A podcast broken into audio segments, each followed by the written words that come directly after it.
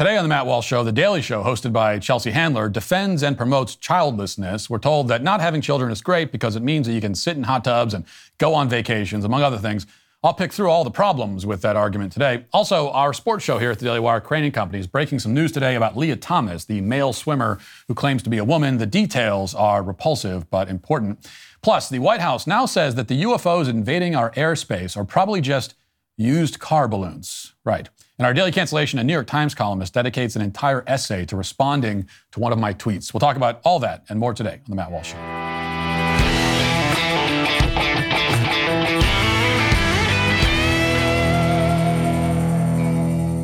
You know, when the going gets tough, you could always count on big tech said no one ever. We all know big business, especially big wireless, is always looking to lock you down into multi year contracts with huge penalties. Pure Talk is the antidote to woke wireless companies. They are the only wireless company that offers a 100% money back guarantee. They're so sure you're going to love their service that if you don't, they'll give you your money back. But uh, I have a feeling you are going to love the service. Stop paying for Verizon, AT&T, or T-Mobile.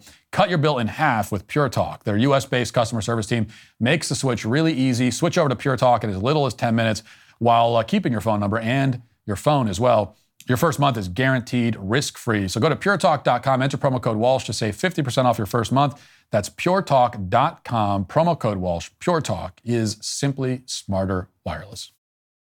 Well, if you want to understand modern American society, the first thing you need to realize is that lots of people are very unhappy. And those unhappy people tend to think that their unhappiness can be cured by majority vote, essentially. If they can convince other people to live the way that they live and do the things that they do and become as, as unhappy as they are, then magically it will have the effect of making them happy. And in a similar way, they believe that if they can convince everyone else that they are not unhappy, even though they are indeed deeply and tragically unhappy, then they will become happy. And if none of those strategies work, of course, which they don't, then there's always antidepressants, which also don't work. What I've just described could, of course, be summarized by the cliche misery loves company. And that, as it happens, would also be a great title for Chelsea Handler's autobiography if she ever writes one. Not that the title of a book that nobody will read really matters, Chelsea Handler, of course, uh, is a comedian. At least I've gathered based on context clues that she's a comedian or trying to be one anyway.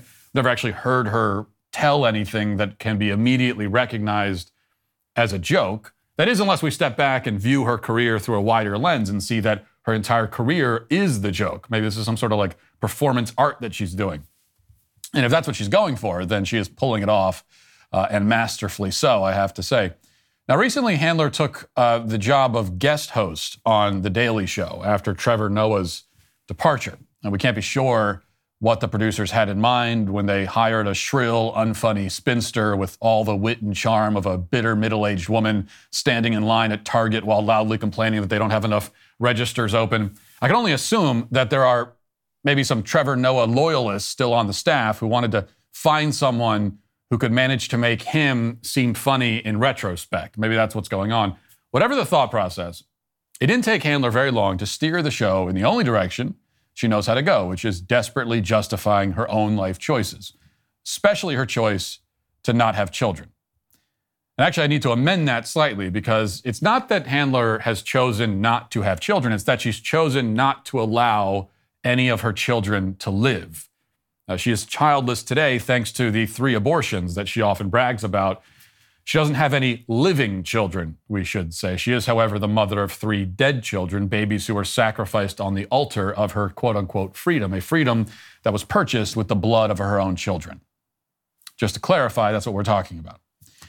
Recently, as many people have seen in viral clips uh, of the show, Handler dedicated an episode to defending and promoting her child free lifestyle. Now, normally nothing involving Chelsea Handler or the Daily Show for that matter is worth talking about. But in this case, she inadvertently raises, I think, a, a few points, a few important points that are worth discussing. And so I think it's, it's worth spending a little bit of time on this. So here's Chelsea. One thing that I have made abundantly clear is that I do not want children. I say it on stage. I say it in interviews. It's the first thing I say to myself in the mirror when I wake up each morning, right before I tell myself, God, you're a dynamic woman.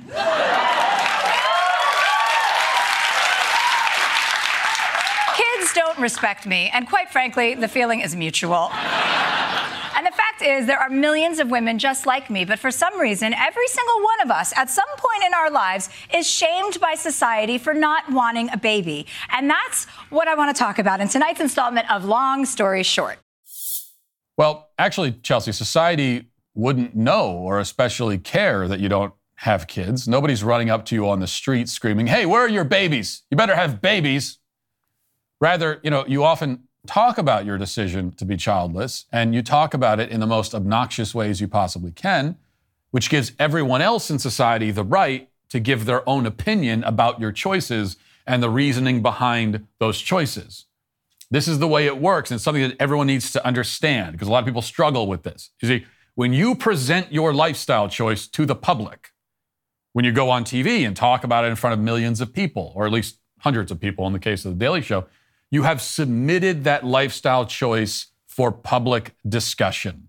You cannot go to the public and say, hey, guess what? Here's a fact about me and the way that I live my life. You can't do that and then get offended when people say, well, here's my opinion about that. You gave that information to us. People naturally form opinions about the information you tell them. Now, nobody has the right to go banging on your front door and demanding to know how many kids you have. But everyone has the right to form opinions about the unsolicited information you give them. Don't want their opinion? Well, then don't tell them about it. Now let's listen to her continue to tell us about it. America and honestly everywhere, motherhood is treated as a woman's central purpose in life, as if our destiny is to let a tiny stranger rip a hole through our Pikachu from the inside out. And then as soon as we turn 18, we're just supposed to sit back and wait for Nick Cannon to impregnate us? Yeah, you see, it's funny because she made a reference to pop culture. We all know that a statement is automatically hilarious when it refers to something in pop culture that we all recognize. You don't need to have an actual punchline. No joke is needed. Simply say, hey, you guys remember this thing from pop culture? And then wait for the uproarious laughter to commence, especially if you're in front of a studio audience where they're instructed to laugh. Then it really works. Next, we hear testimonials from other childless women who have been uh, viciously discriminated against by society, they claim. And the ode to childlessness goes on for, for a while longer, and it leads eventually to this. But these News trolls are right about one thing. I am miserable. In fact, I was just scrolling through my Instagram feed the other day, realizing how miserable I am. I'm miserable on the beach. And then here I am miserable on the top of a mountain. And then here I am miserable scuba diving. And then I'm miserable again smoking a joint in a hot tub.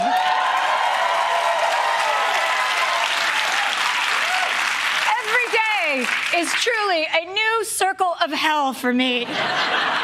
The simple truth is that I'm not having a kid because I'm happier without them. And that's really not of anyone's concern but my own.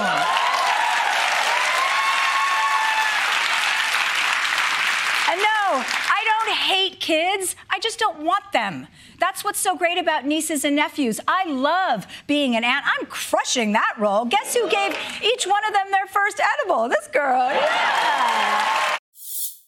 Now, you see, Chelsea, you're 47 years old. So giving drugs to kids doesn't make you a cool aunt, it makes you a creep and worse. Also, if your decision to not have any living children is not anyone's concern but your own, then why did you dedicate a 10 minute segment on national TV to it? Once again, that's the question. Well, you did it, as we established at the beginning, partly because you're trying to convince yourself of your own happiness. This partly explains virtually everything that any leftist says about almost any subject. It's, it's, it's almost always, at least in part, a game of them convincing themselves that they're happy with the way they've chosen to live their lives. And also, you did it because you wish to promote your empty, miserable lifestyle in the hopes that more people will join you in it. And it's for that latter reason that I feel compelled to make two points in response. First, I must again point out that you're 47 years old. Nothing wrong with being 47. The point is that you, you could have had kids and yet still be at this point climbing all the mountains and hanging out on all the beaches that you want. Because children don't stay toddlers forever, they grow up. Okay? If you had a child at the age when the average woman in America has children these days, even though I mean that average age is, is, is going up and, and it's getting older and older, but even now, after, after that process has happened, uh, your child would be about 21 years old right now if you follow the sort of the average trajectory. And if your child followed the average trajectory, by the time you're in your early 50s, your child would be married with a child of their own. The point is that at your age, you could have all of your precious freedoms, all of your vacations, all the time in the hot tub that you want, all the time to, to sleep in that you want, especially if you don't have a job, and also a family. See, you're, too old now to use this argument that you want to make to me to use the argument of like you see you see how easy my life is? I don't have to get up in the morning with a screaming baby. That might work when you're still not a compelling argument but like at least it's relevant when you're 28 because if you were 28 and you had a kid there's a very good chance the kid would be a baby. You can't do that when you're 47 there are very few 47 year olds even ones with, uh, with, with lots of kids that are waking up in the middle of the night with a baby. You know it's like going up to somebody who just finished a marathon and bragging that you get to sit down and relax and you don't have to run a marathon. Well, the person who just finished it also can sit down and relax, yet they get to do it with the knowledge that they finished a marathon. So you're both relaxing now, but only one of you ran a marathon. Who's in the better spot? Indeed, who can, who can enjoy that relaxation more? See, that's a factor that isn't often taken into consideration, but it's an important life lesson as a childless person, um, you don't get to experience the joys of having children, obviously, but you also don't really get to experience the benefits of not having children. You don't actually experience that. Or I should say, you might experience them, but you don't appreciate them. You can't. You see, you've always been able to sleep in. You've never had to wake up in the middle of the night with a crying baby. Uh, you've always been able to sit in the hot tub whenever you want. You've always been able to take vacations wherever and whenever you want. You've never known what it's like to not have any of that, which means you can't experience all of the joy of having it. The only people who can truly enjoy not running a marathon are those who've run marathons. It only makes sense for someone who's run marathons to wake up in the morning and say, Man, I'm glad I'm not running a marathon today. For all the rest of us, that's just that we've never experienced it before. So every day is not running a marathon. So we never really have that moment of, ah, thank God I'm not running a marathon. This is the catch 22 of life. Only the people who've done something can enjoy not doing that same thing.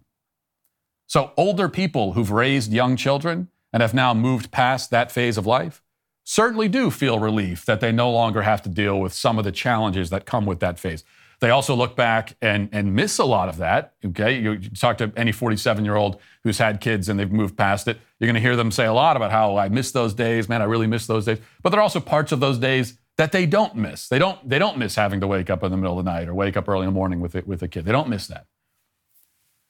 They're relieved to be past that. But you don't have that relief because you never were in that phase. You didn't earn the relief. They did. So they feel it in a way that you never will.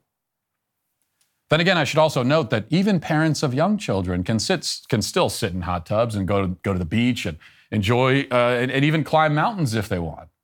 It may take more planning. It may involve complications that you don't have to deal with uh, if you don't have kids. But despite popular misconceptions, you don't have to put your life on hold when you have kids. You don't have to give up really any of the things you like to do or any of your passions. I mean, provided that they're, uh, you know, uh, they're, they're fruitful and, and, and good things. Instead, you learn to be intentional with your time. You learn to make good use of the time that you have. And that's a skill that you, Chelsea, would have done well to acquire, but you clearly never did. Second, and finally, having children, and this is maybe the most important point having children will not automatically make anyone happy. That's true. Okay? Nobody is claiming that if you have a baby, you will immediately become unspeakably happy and you'll remain that happy forever, experiencing an unbroken chain of pure, uncomplicated joy until the day you die. That is not the case. And nobody has ever said that it's the case. In fact, if you're determined to be miserable as a parent, there will be many opportunities presented to you to be as miserable as you want to be. No, the point is that parenting opens up the possibility for joy, unique kinds of joy that are simply not available and are indeed in some ways inconceivable to non parents. So, the happiness that you're talking about, Chelsea, vacations and hot tubs and so on, these are self centered things. You're happy because of the comfort and entertainment that's being provided to you. There's nothing wrong with that in moderation. Everyone is familiar with that kind of happiness, and it's available to everyone, parents and non parents alike. But the joy of parenting and of family life is a joy found in caring for someone else. And that is a joy that you, Chelsea, have never in your life experienced ever. You, you can't conceive of it. You don't know what it is. You have lived your whole life without it and will die without it and will be worse for it. This is the joy in giving, in loving. It's the joy found in the bond that holds families together. It's a simple joy and it's free. And it's more pure and more beautiful than any joy that can be provided to you by a vacation resort. It's a joy that, if you open yourself to it, makes you a better person. It makes you less selfish, less superficial, less focused on your own needs and wants. In other words, a parent who opens themselves up to the joy of parenthood will become, well, a lot less like Chelsea Handler. And that is perhaps the best advertisement for parenting that I can offer. Now let's get to our headlines.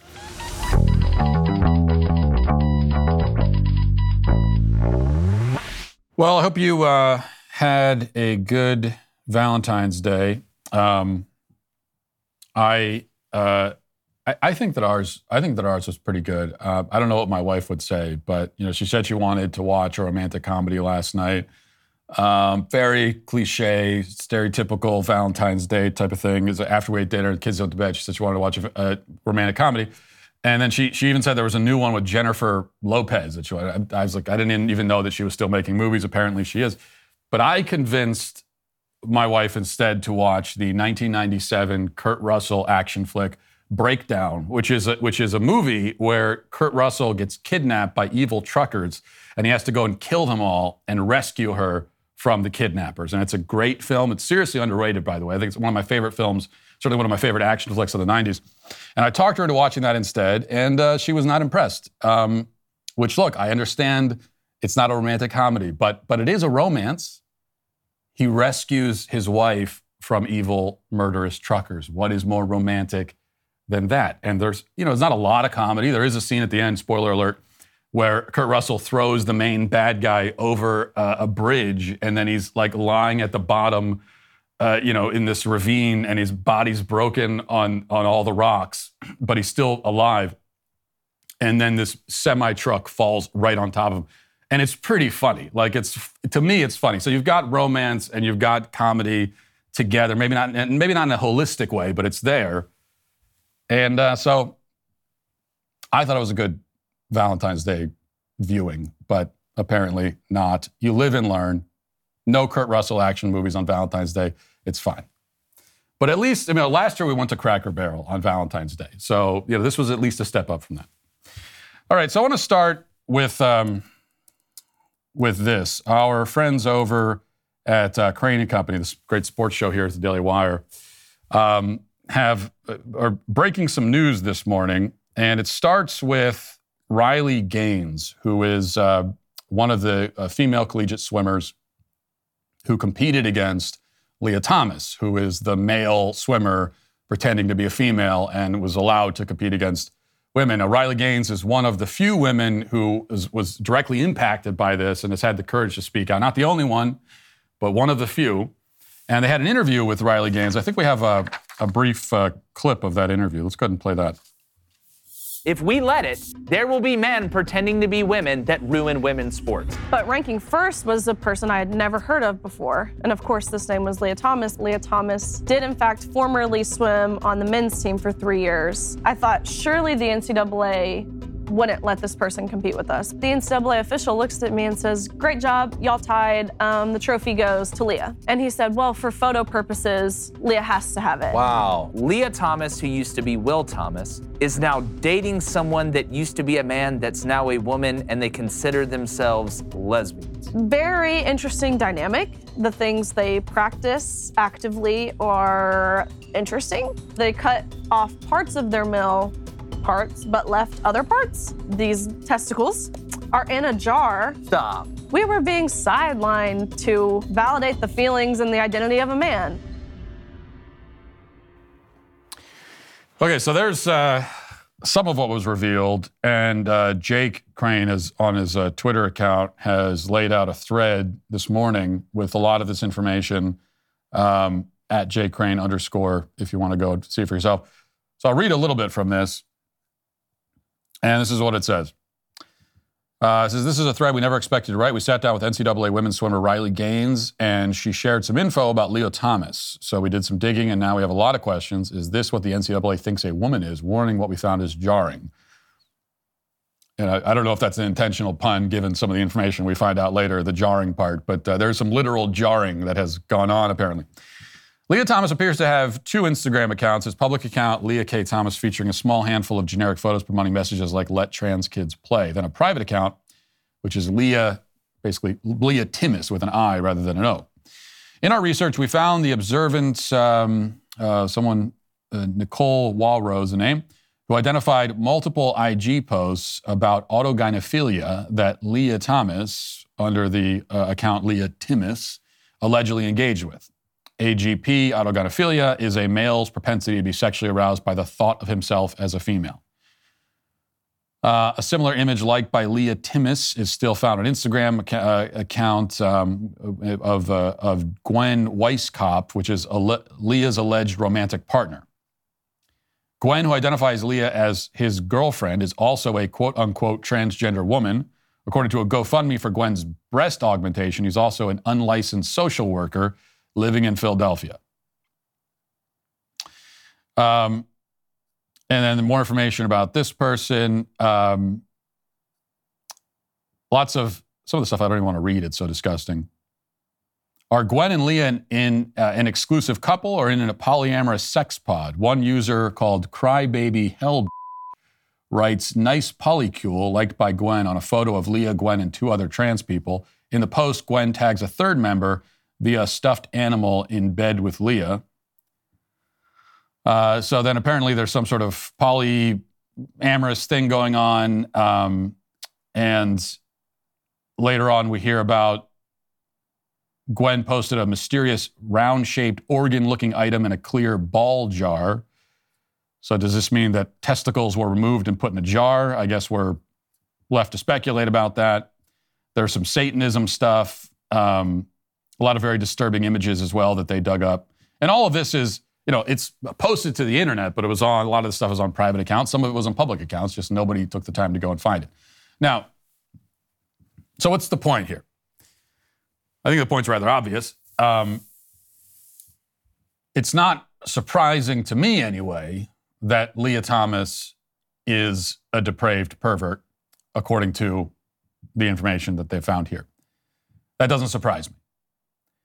Um, but what it reveals, and, and, and rather what it, what it confirms, what any thinking person should have already known really, is that this is all this is a fetish okay? This is a this is a, a, a, fetish community if we can even call it a community and that's what it is. Autogynephilia okay is as it says there in the thread autogynephilia is the men who are who are uh, thrilled by the thought of themselves as a woman.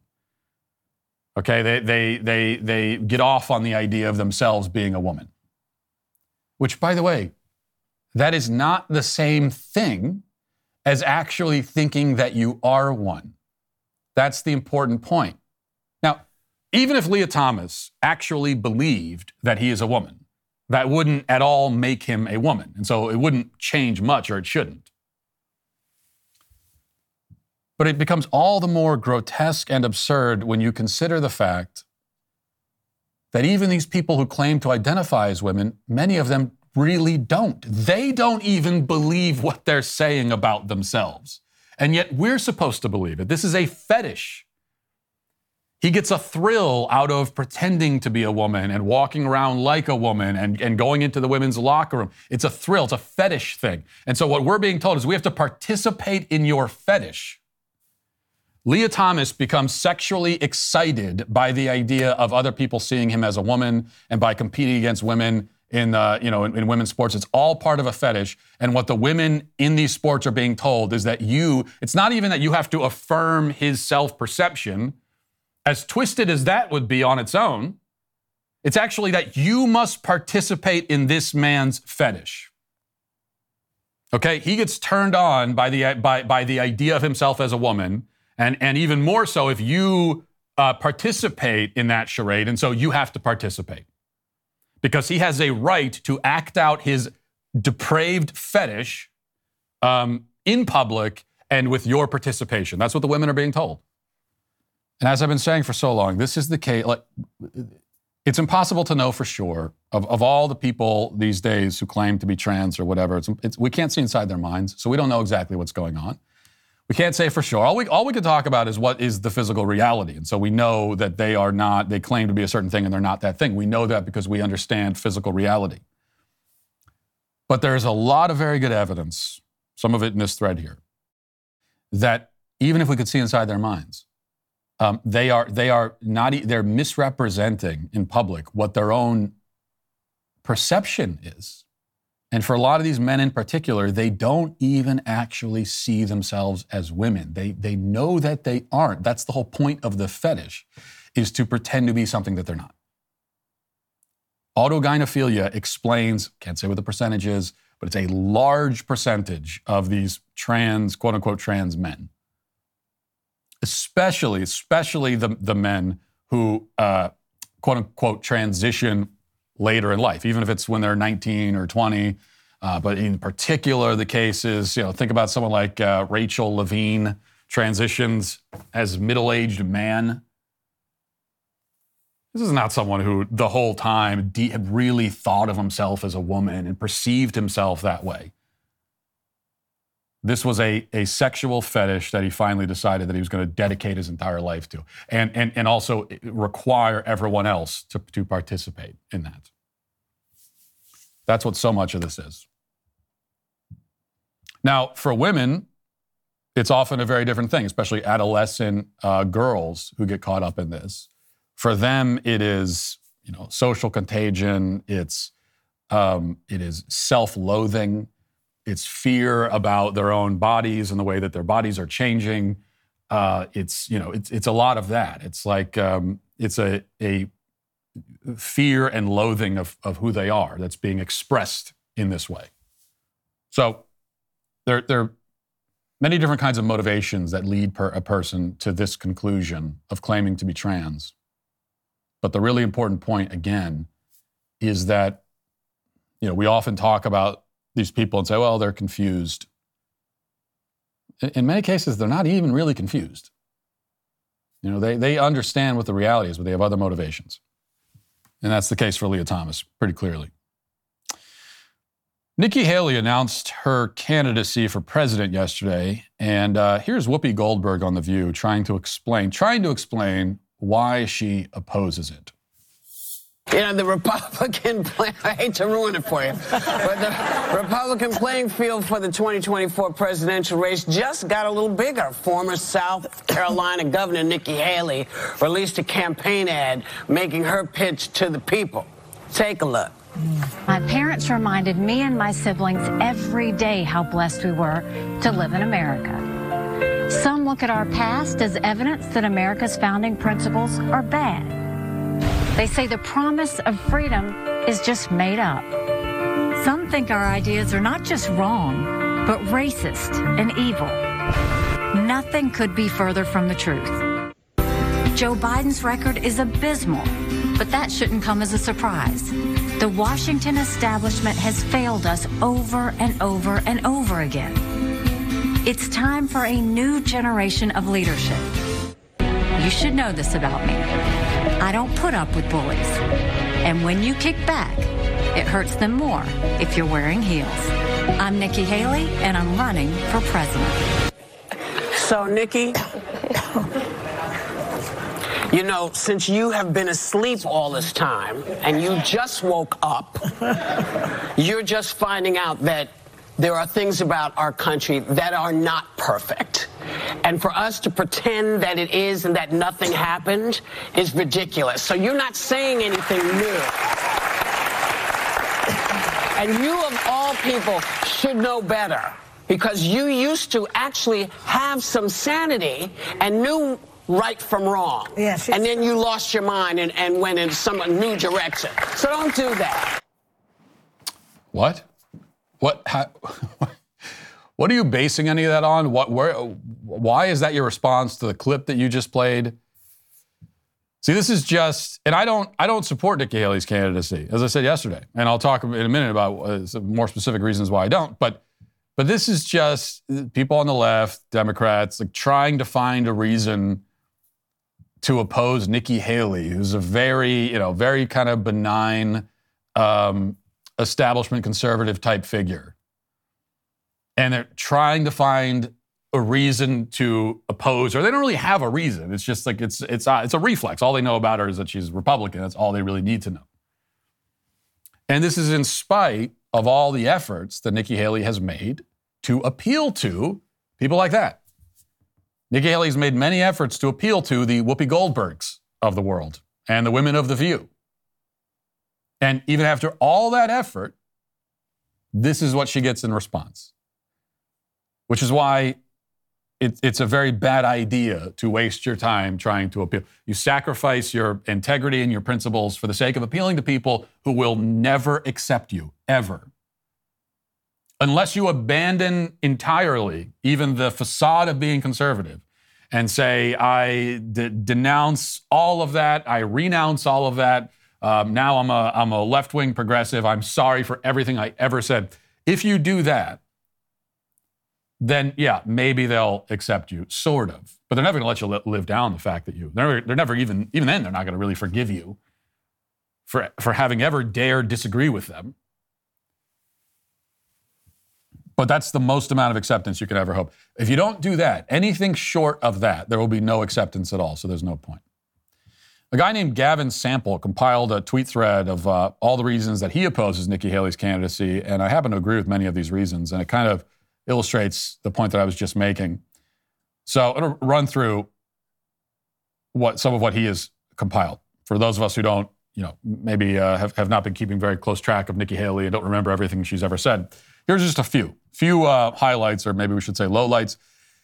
Gavin Sample writes uh, Nikki Haley's running for president. Here's a list of a few reasons no one should vote for her. Number one, Nikki Haley fell for the Bubba Wallace hate hoax. And then he reposted this tweet from 2020, extremely embarrassing in hindsight. And in fact, was embarrassed, not hindsight, it was embarrassing in the moment because any thinking person knew in the moment that the whole Bubba Wallace story was ridiculous. Uh, the, the claim that someone planted a noose in a, in a NASCAR garage was always absurd. But this is what Nikki Haley wrote at the time. We should all stand with Bubba Wallace today against the cowards who secretly put the noose in his garage stall. Watch your back, cowards. Bubba has a bigger army than you do. Hashtag hate won't win. Hashtag we stand with Bubba. Then he writes uh, some other examples. Nikki Haley opposes combat, combating big tech censorship. Um, she wrote in 2020 also censorship by big tech companies, especially censorship of conservative opinions, violates the spirit of the law and the First Amendment, but more regulations would go too far in the other direction, putting bureaucrats and lawyers in control of what gets said online. Either way, free speech loses. Um, Nikki Haley has been a squish when it comes to immigration. He brings that up. Nikki Haley removed the Confederate flag from uh, South Carolina's state capitol after the 2015 Charleston church shooting. And Gavin writes, her decision can easily be seen as the first monument removal that sparked the entire movement. This has led to many more statues and monuments of Confederate generals, also Teddy Roosevelt, Thomas Jefferson, and even George Washington being removed.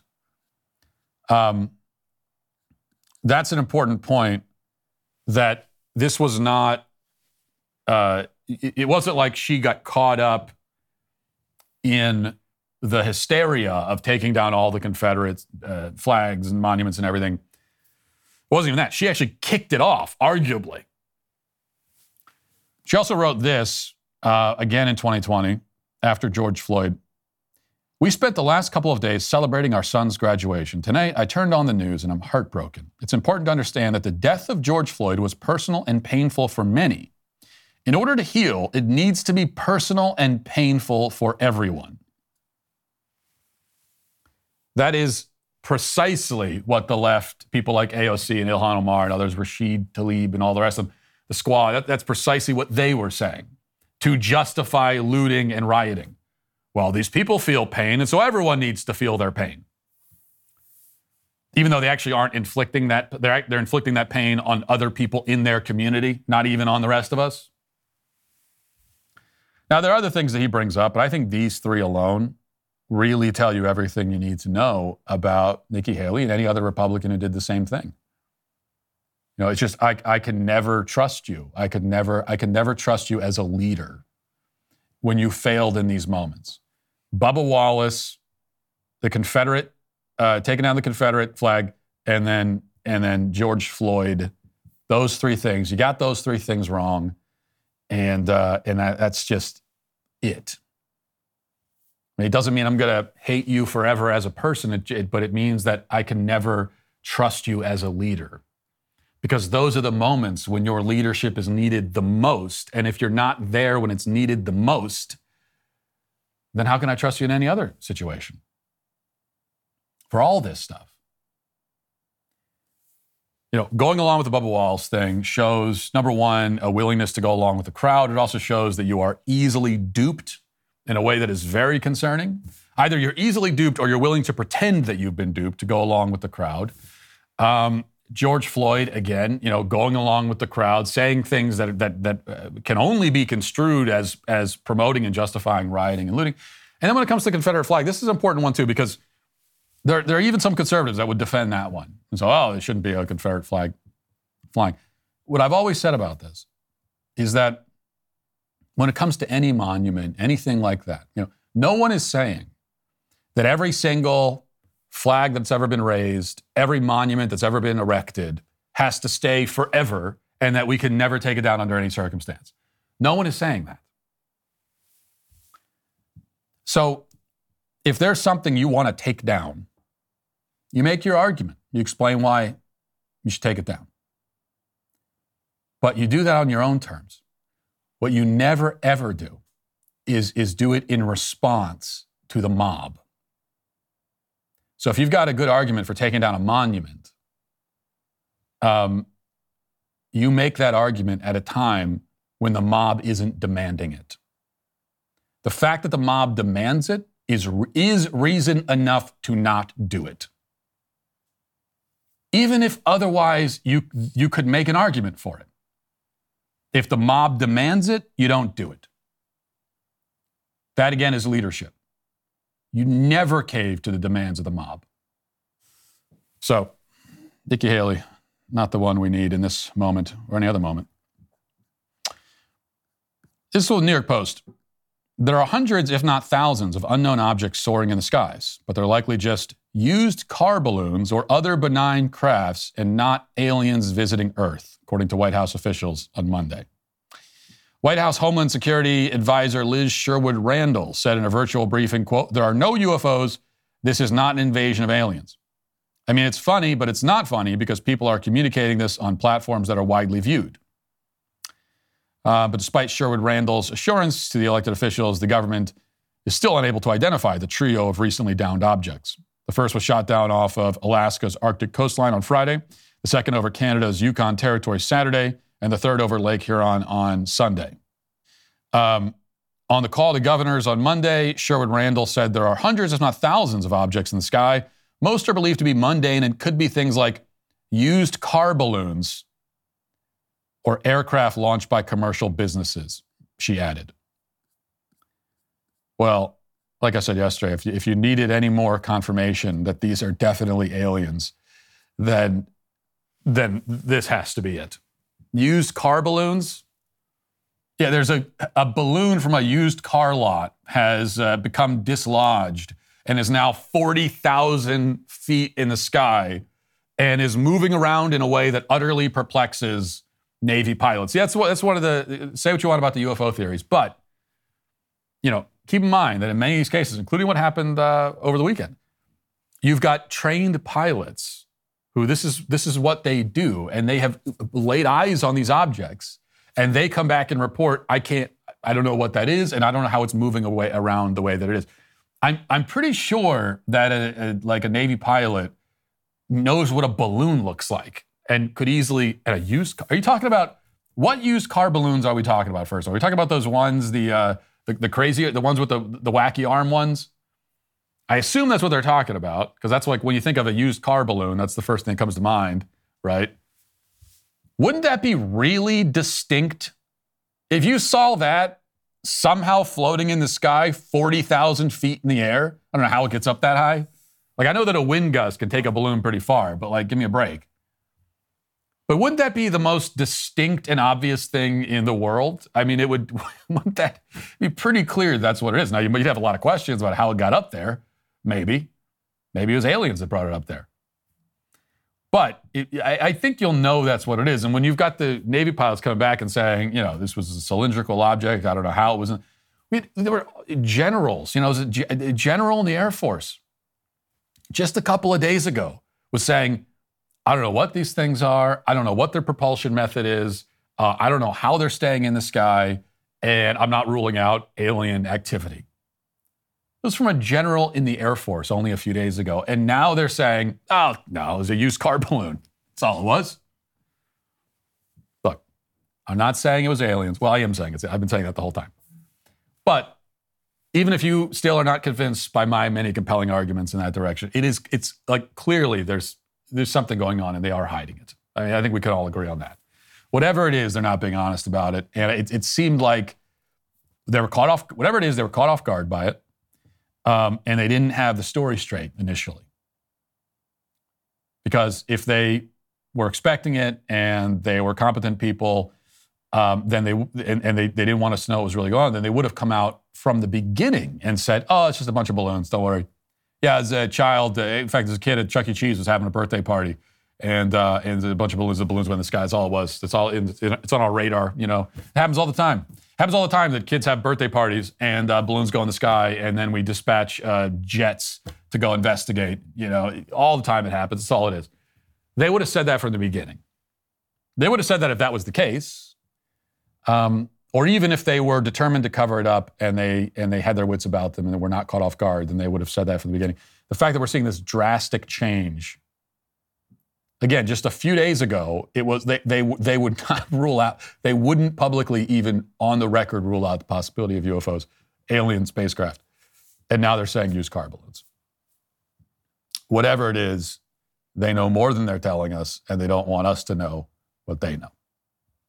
All right. Um, I had one other thing, but I think we're going to save it for tomorrow because we have to get to the comment section.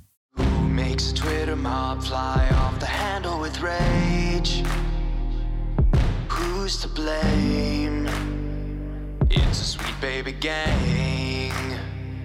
You know, there's a certain holiday in February very near and dear to all of us here at the Daily Wire. It's normally meant to show appreciation for a special someone. Uh, they've had a lot of influence in your life, so some recognition is warranted at the least. But we haven't quite taken that usual approach here. Of course, the holiday I'm talking about is President's Day. Right now, over at dailywire.com slash shop, we're celebrating the Our President is for Sale sale. You'll find great deals up to 40% off on select Daily Wire merchandise, including highlights from my swag shack, like the Johnny the Walrus plushie bundle, which is at its lowest price ever, and the Matt Walsh Superfan bundle. They're alongside other bestsellers like the Leftist Tears tumblers and the Daily Wire dog bundle, too. What is that exactly? Is that some stuff for your dog? Why do they put that in my copy? So anyway, don't wait on taking advantage of this sale. Head over to dailywire.com slash shop today. CJ says the, decline of understanding love everyone to mean let people do whatever they want and don't interfere is a direct consequence of people not having children. As a parent, you learn that uh, what that statement truly means. You love your children beyond description, yet you don't let them do whatever they want. You're often the bad guy in their lives as you stop them from destroying themselves on a regular basis because of the love that you have for them.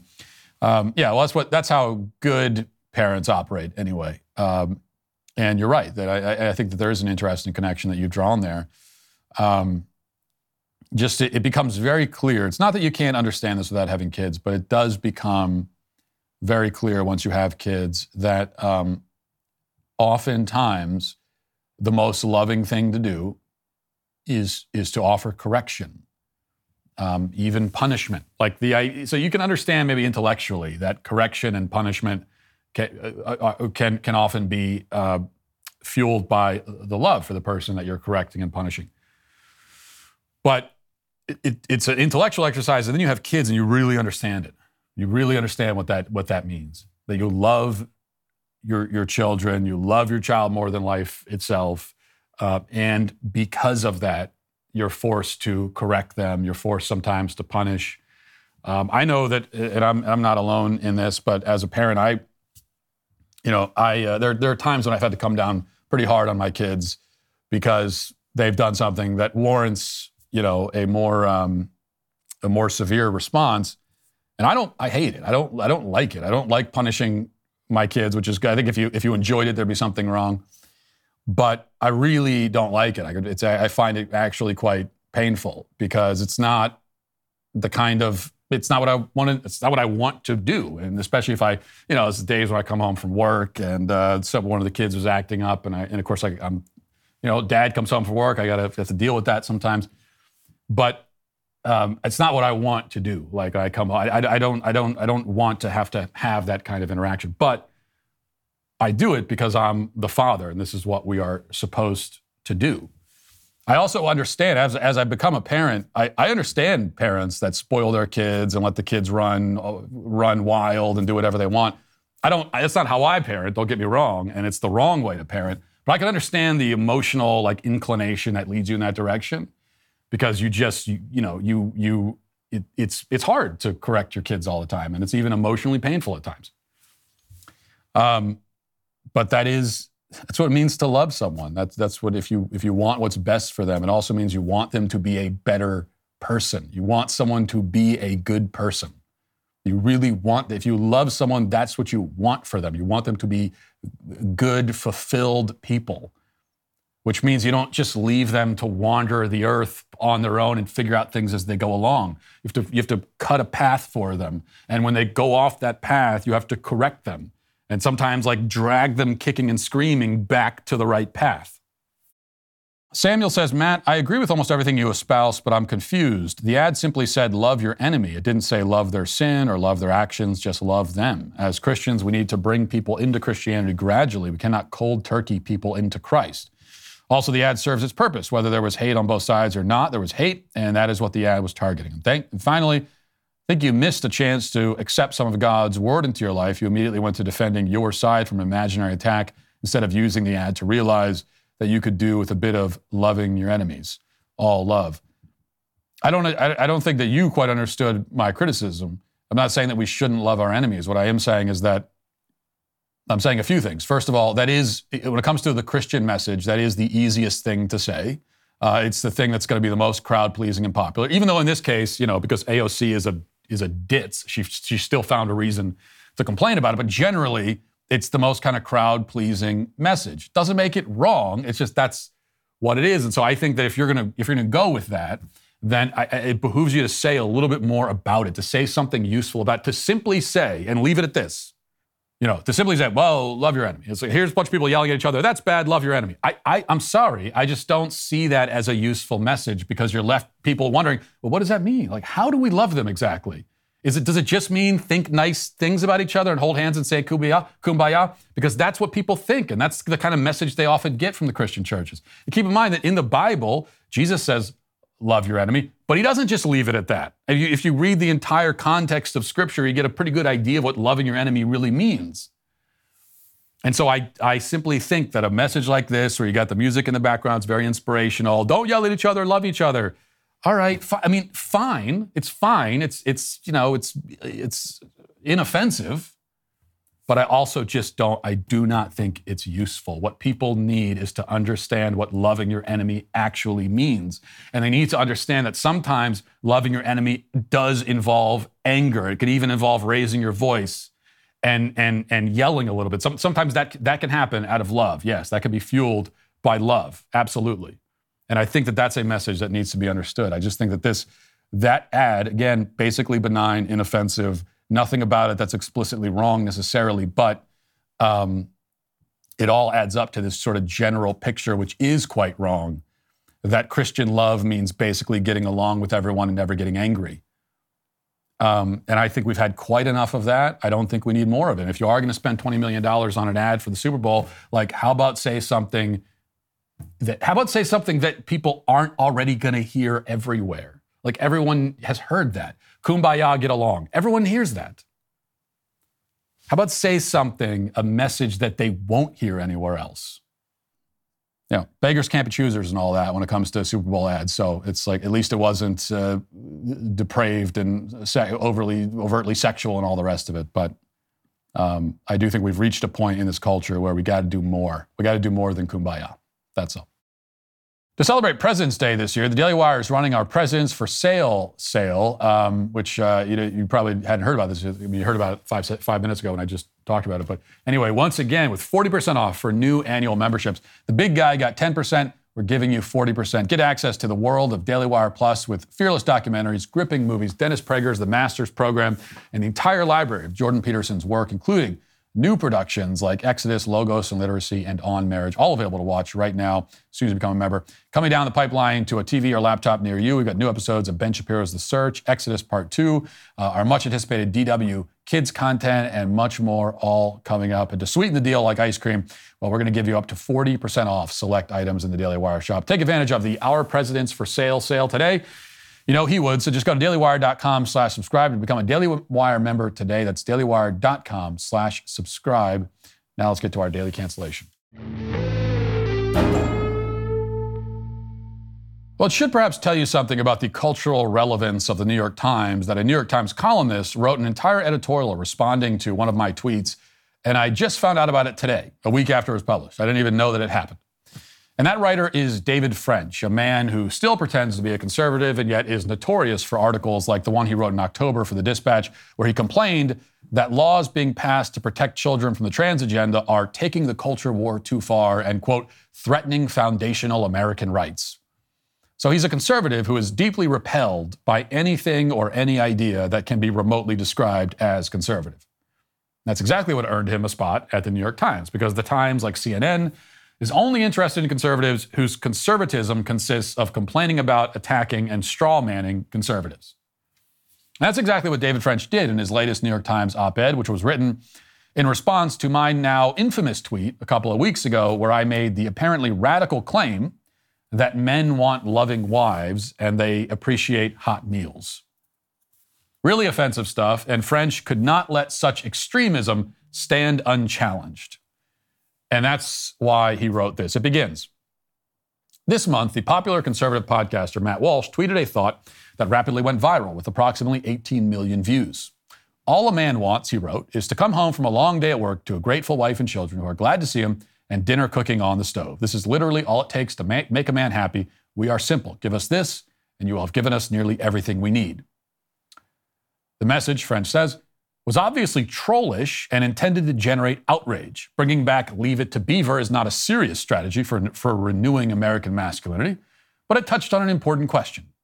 How much should a man's self worth depend on the respect or gratitude of others? Right. Trollish and meant to generate outrage. Why else would I suggest that men enjoy coming home to a happy and loving family?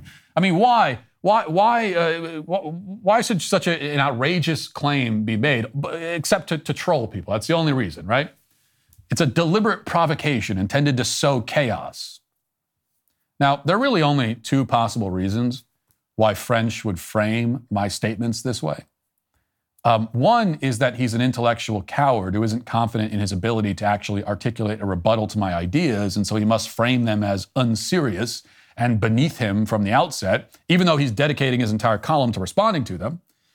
The other possibility is that the conservative, quote unquote, David French is such an extreme leftist, so radically far left in his thinking, that he really does consider my incredibly normal description of a normal family to be somehow shocking and outrageous. I can't say for sure which of these options is closer to the mark, but I'd guess that the truth is maybe a combination of the two. French continues. I raise this because an overwhelming amount of evidence, from suicide to drug overdose to education achievement gaps, indicates that millions of men are in crisis. Simply put, while many men demand respect, what they need is purpose, and the quest for respect can sometimes undermine the sense of purpose that will help them make that will help make them whole. To put it more simply still, what men need is not for others to do things for them, They need to do things for others, for spouses, for children, for family, and friends and colleagues. Okay, now, he's not wrong, obviously, that men need purpose. I say that all the time. I never suggested that they don't need purpose. In fact, in the tweet that he's responding to, I suggest exactly the opposite. The reason why a man finds joy in returning home from a hard day's work to a warm and loving home is that it strengthens and vindicates and validates his purpose in life. In that moment, he feels fully grounded in his purpose. He knows what his purpose is. A man who returns home to a loving family returns home to his purpose. Now, French either doesn't understand that or again is pretending to not understand it. We'll read one more passage just to get the full uh, context of his argument. Quote The demand for respect is a hallmark of much right wing discourse about masculinity. In this narrative, too many women don't respect their husbands, and the culture more broadly devalues men. Part of this argument has merit. Yet there's a danger in the quest for respect. Finding happiness in another person's regard is elusive and contingent. After all, we have little true control over how others perceive or treat us, yet when we're denied what we demand, we're often filled with helpless rage. More important, a demand for respect or honor should be conditioned on being respectable or honorable. When a man demands respect without being respectable, that often looks like domination and subordination. To elevate himself, he must belittle others. Virtuous purpose is worth more than any other person's conditional and unreliable respect. It is rooted in service and sacrifice, not entitlement. And those qualities bring a degree of meaning and joy far more important than the gift that others, the grateful spouse who cooks dinner, the implausibly reverential children, can ever offer. What we do for others is infinitely more rewarding than what we ask them to do for us. Okay. All of that is response to the tweet that I wrote. Now, again, not everything he's saying here is wrong. I'm not going to play the Frenchian game of pretending that some relatively normal idea is outrageous and offensive. But you have to read between the lines a little bit and also keep in mind the statement, my statement, that his argument is supposed to rebut. And when you take into account that context, you see that French's point is one that, in fact, every left wing feminist would agree with, though even they wouldn't put it as explicit as he has here. Men should not want anything. Men have no right to desire anything. Least of all, should they have any emotional needs. Men are meant to operate in a vacuum where they pursue purpose entirely unaffected by their surroundings. Now, on the surface, it may sound like French is, if anything, making the mistake of being too tough, you know, having standards that are too high, expecting men to be too duty bound and stoic. But that's not the case at all. In fact, he's calling men to submissiveness. He considers it outrageous that a man should hold his wife to any standard at all. Okay, remember, all I said in the tweet is a grateful wife. So that's a yes, that is a standard that I am putting on the woman. That is something that I am saying a woman should do. God forbid we mention one single thing that a woman might sh- should do uh, herself in a marriage. French doesn't like that. The idea that a man should have any expectations, that a man should want anything, is offensive. Even wanting your children to be happy to see you is, French says, implausible. Remember again what I said, what French is responding to. The only thing I said about children, I, I didn't say that when you walk in the door, uh, children should bow, should do a profound bow and say, Father, we are, we are grateful to be in your presence once more. No, I said that fathers want their children to be glad to see them and grateful for them. French dismisses the very idea that your children should want to see you, calling it implausibly reverential.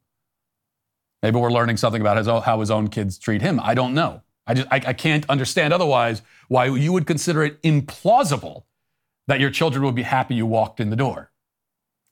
Because a man who simply wants his family to be glad that he walked in the door is, according to French, engaging in some kind of leave it to beaver fever dream. Men should instead just shut up and do as they're told. Men should focus on doing for others without being remotely affected by how they are treated in return. Talk about implausible. I mean, if my vision for men is leave it to beaver, then his is like Spock. He envisions men as unfeeling, inhuman creatures, no desires or emotions to speak of. And you'll notice that French, this is what's most important to see, he has never and would never say anything like this about women. He would never, not in a million years, lecture women for wanting respect. He would never say that a woman who wants gratitude from her husband is being an outrageous troll. He would never say that a woman who expresses her emotional needs is engaging in some kind of ludicrous fantasy and shouldn't even be taken seriously. That's because this is not French being like a hard ass drill sergeant barking at everyone to stop whining and just get on with it. If it was, I'd be sympathetic to his approach, even if I disagreed with his argument. But instead, French is cowering to the feminist double standard, which says that men can never talk about what they want. Only women can do that. Because that is the thing that upset everyone. That's why they're still talking about that tweet two weeks later, because I dared to say one single thing about what men want. You're not allowed to do that, ever. And David French is here to enforce that rule. Now, in reality, of course, um, in this contest between purpose and respect, a contest that French has created largely because he feels compelled to find some reason to disagree with me, the answer is both. Men need purpose and respect. You cannot remove one from the equation without severely diminishing the other. A man who has respect will be more likely to, under, to understand and, and uh, his purpose, and a man with purpose is more likely to have respect. What this means for a wife is that if you are a wife and you want to help your husband live with purpose, then you should respect him and show that respect and make sure that he sees it and feels it. That doesn't mean respect is entirely unconditional. It doesn't mean that a man should be uh, respected no matter what he does at all. It simply means that if you love your husband and you want him to be happy, and especially if you realize that he's trying his best, even if it's not perfect, he's not a perfect person, he's trying, and you want him to be the best version of himself that he can be, then you will help fuel him in that direction, which means showing him respect. You know, my wife will often say to me, not every day, not following some kind of script or timeline, but uh, she, she will often say that she appreciates how hard I work for the family. She's grateful for the sacrifices I make. She'll sometimes say that to me in person. Sometimes she'll send me a text just randomly during the day when I'm at work with a, a message like that. She lets me know that she notices and she cares and that it matters to her. And that, yes, she's grateful. These kinds of acknowledgments, they fuel me and motivate me in a way that nothing else can. You know, um, I'm very happy to have a loving and grateful wife and children. Guess what? Yeah, my kids are also happy when I walk in the door. I, didn't, I never knew that was implausible, but this implausible fantasy has come, has, has come into fruition in my own life, if you can believe it. And there are many other men who have the same happiness. And I want those who don't have that happiness to experience it. That was my whole point. And yes, it was a point that focused on the needs of men. Much could be said about uh, the needs of, of, of, of men, um, or rather, what men should do. There, be, there, there are plenty of things that could be said about the responsibilities of men. Much could be said about what men should do for their wives. And much is said about that all the time it's okay to flip the coin over and look at the other side from time to time. It's not only okay, but necessary. Even if it offends guys like David French with the New York Times, who is today canceled. And that'll do it for this portion of the show. Let's move over to the members block. Hope to see you there. If not, talk to you tomorrow. Godspeed.